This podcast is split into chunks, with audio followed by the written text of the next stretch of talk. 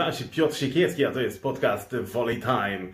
W drugiej części naszego wywiadu z Krzysztofem Rejno, zawodnikiem grupy Azoty z Aksy Kędzierzyn-Koźle, opowiedział nam o tym, jak układała się jego współpraca z Davidem Smithem i Jakubem Kochanowskim. Czy dobrą metodą jest podpisywanie kontraktów przez zawodników w połowie trwającego sezonu i jak zapatruje się na przyszły sezon? Zapraszam do subskrypcji kanału i oczywiście do komentowania naszych działań. Wszystkiego dobrego.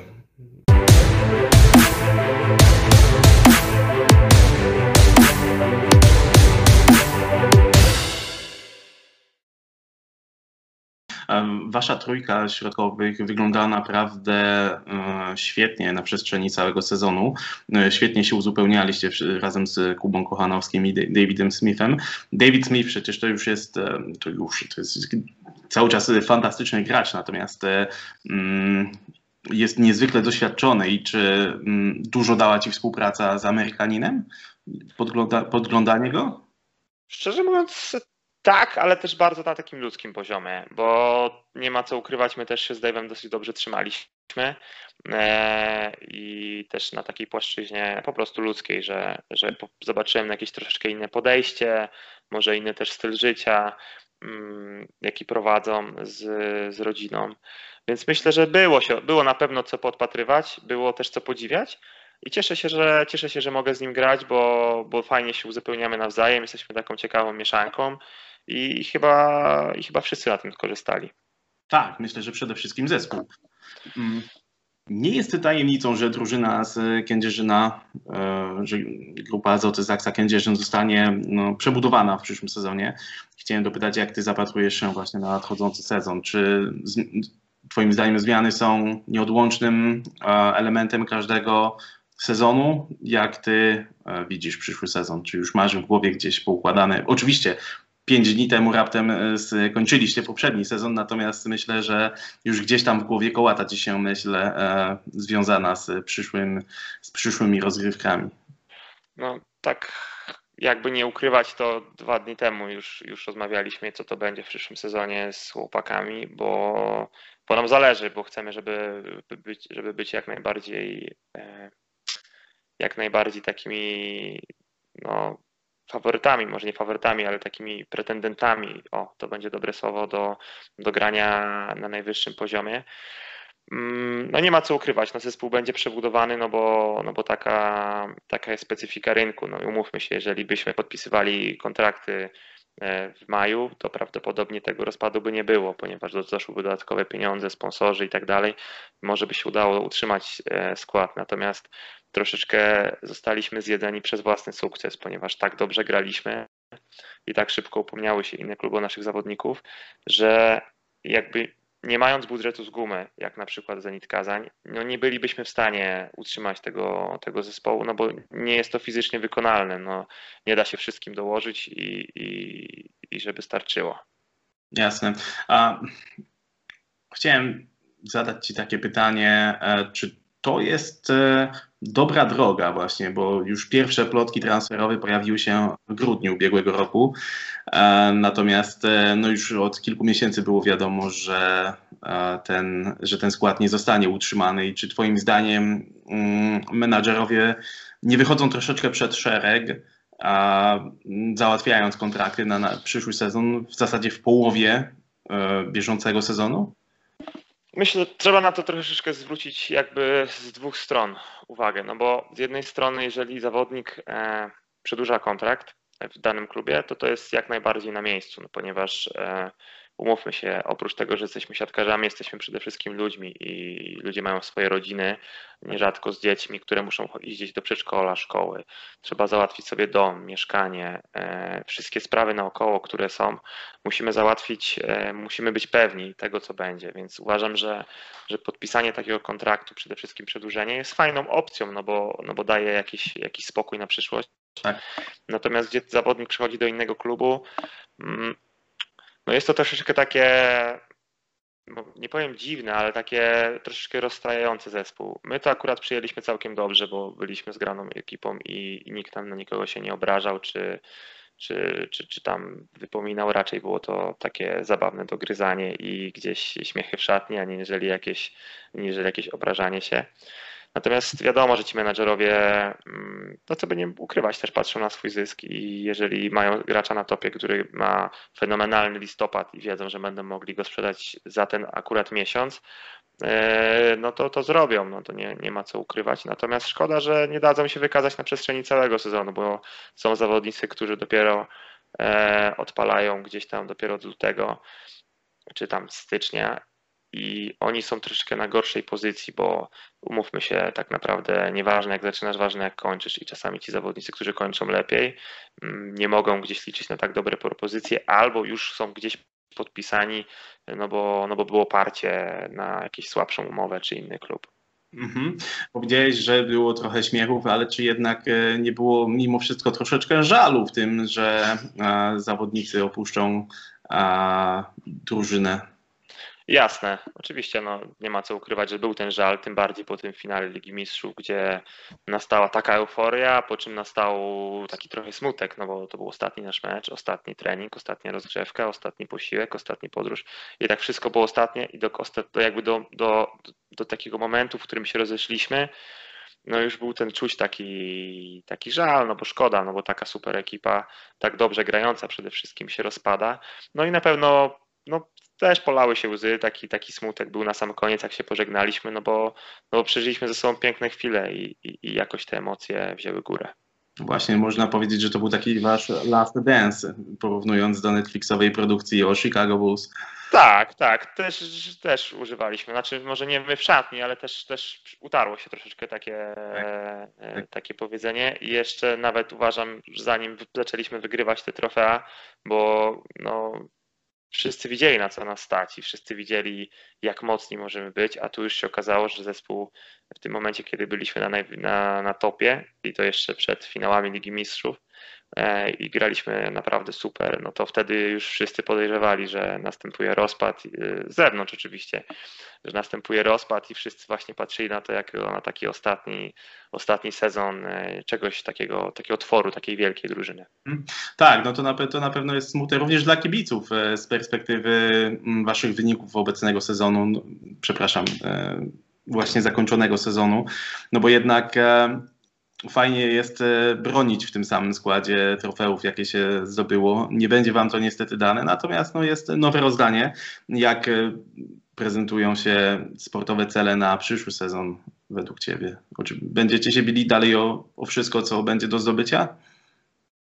Znaczy, ja bym chciał się najpierw odnieść do tego, co powiedziałeś, jeśli chodzi o mm, ten rozpad drużyny i jakąś takie zamknięcie epoki. Trzeba sobie zdać sprawę, że jak zamykaliśmy epokę po 2015 roku, gdzie to akurat wtedy był słaby wynik sportowy jak na Zaksę, to zamknęliśmy jako epokę, bo odeszli wielcy zawodnicy Kędzierzyna Koźle jak Paweł Zagumny czy Michał Ruciak, e, więc e, to było zamknięcie takiej epoki i zupełnie no, nowe rozdanie i dzięki takiemu nowemu rozda rozdaniu zbudowaliśmy chyba najpiękniejszą historię tego klubu od czasów Mostostalu, bo tych mistrzostw Polski, wicemistrzostw Pucharów Polski, super pucharów no, było multum i gdyby, gdyby nie ten covidowy, covidowy lockdown rok temu i zamknięcie ligi, to prawdopodobnie coś tam możemy jeszcze na tą kubkę wrzucić.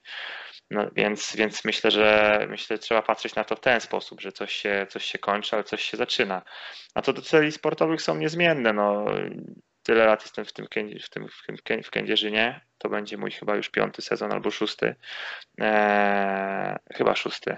I, I, nigdy nie było tak, że, że nie walczyliśmy o Mistrzostwo Polski czy o Puchar Polski i tak dalej. Nigdy nie było powiedziane, chłopaki w tym roku nie walczymy o najwyższe cele. Nie, bo budżet naszego klubu jest duży, tradycja jest duża, oczekiwania są duże, mamy świetnych ludzi, więc więc walczymy, mierzymy tylko wysoko, a jak będzie, no to zobaczymy. No jesteśmy, jesteśmy tylko sportowcami i różne rzeczy się mogą zdarzyć. Jasne. E, tak, wspomniałeś właśnie, że to będzie szósty sezon w Kędzierzynie Koźlu, natomiast e, mm, no, po tym sezonie można już powiedzieć, że udało Ci się z drużyną z Kędzierzyna wszystko wygrać, co tylko było do wygrania w klubowej siatkówce. Czy nie przyszła Ci taka głowa, y, czy nie przyszła Ci taka myśl po głowie e, o przeprowadzce? Eee, nie zastanawiałem się nad tym. E, raczej było to. to dosyć wcześnie mm, przedłużyłeś kontrakt, prawda? Bo to był tak, jeżeli dobrze raczej to było, tak, tak, tak, tak. Raczej to był dosyć wczesny okres. To był taki moment, kiedy ten zespół był. Była próba jakby zatrzymania tego zespołu i próba zbudowania czegoś nowego. I wtedy też e, zdecydowałem się na ofertę, bo ufałem w Kędzierzyn jako całość. Wiedziałem, że jestem, jestem tutaj i mogę teraz powiedzieć, że to jest mój drugi dom. Spędziłem tutaj większość swojego dorosłego życia, więc wiedziałem, co się, na co się pisze i gdzie, gdzie będę grał w następne, przez następne sezony. A czy myślę, że nie. Myślę, że jeżeli jesteś w dobrym miejscu, jeśli chodzi o odniesieniu do tego, co powiedziałeś e, o zdobyciu wszystkiego, no, no chciałbym, żeby ci najwięksi giganci światowej siatkówki się do mnie, do mnie dzwonili i nam zaproponowali, a może przyjdziesz do nas, no ale bądźmy realistami, tak się nie stało i, i, i trzeba brać to, co się ma. I ja z tego, co mam, jestem bardzo zadowolony fajnie byłoby sobie wygrzać we włoskim słoneczku gdzieś jeden sezon, natomiast e, to nie czas na takie rozmowy, to jest czas teraz i myślenie, to jest czas na teraz na ciężką pracę i, i spróbowanie jeszcze umocnić, umocnić swojej pozycji i czegoś może ciekawszego stworzyć w przyszłym sezonie. Jasne, skoro e, nie włoskie słoneczko, to może zima w Nowosybirsku. E, może być jeden z chyba zawodników, nie pamiętam który, ale żebym nie chciał przekrę- nie chcę przekręcić, który to był, ale jeden z, z, większych nazwisk e, w historii światowej siatkówki powiedział, że on się ogrzewa patrząc na konto bankowe, więc y, no, no ja też, też mógłbym się tak ogrzewać, też by nie było problemu. No. Natomiast y, nie tylko, szczerze mówiąc, bo ta liga rosyjska i taka mentalność nie jest taka wcale daleko od naszej. Ja myślę, że gdzieś y, my jako polscy kibice musimy sobie zdać sprawę, że ta rosyjska siatkówka też ma swój urok, też jest ciekawa, jest inna i, i wymagająca, no bo tam naprawdę chłopaków, którzy mają po 2 metry 10 centymetrów jest na pęczki e, i, i ta liga jest bardzo fizyczna, żeby tam grać trzeba być też mocny psychicznie, bo nie każdy może wytrzymać takie warunki. E, I też ludzie są dosyć przyjaźni. To muszę podkreślić, bo, bo faktycznie w tej Rosji fajnie nas ugościli, e, gdzie nie zawsze, gdzie nie zawsze w tych na przykład Włoszech było tak samo. Mhm, jasne. Ja kiedyś e, miałem możliwość rozmawiać z byłym już reprezentantem Polski, który też swego czasu miał ofertę z jednego z rosyjskich klubów, natomiast e, nie przyjął jej, mimo że była bardzo lukratywna, bo powiedział, że nie byłby w stanie e, spędzić większości roku w ciemności. Uznał, że mógłby się zapić na śmierć.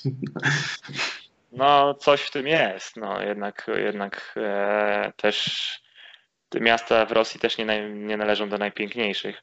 Nie, nie, jest, nie jest tam zbyt kolorowo i faktycznie ta taka zimowa aura, która trwa przez 7 miesięcy w sezonie, może gdzieś tam, e, gdzieś tam człowieka trochę zdołować. Natomiast e, akurat dla mnie nie byłby to duży problem, bo, bo uważam, że gdzieś bym sobie to, z tym poradził bardziej może ten brak rodziny by mi doskwierał, aniżeli, aniżeli miejsce, w którym gram.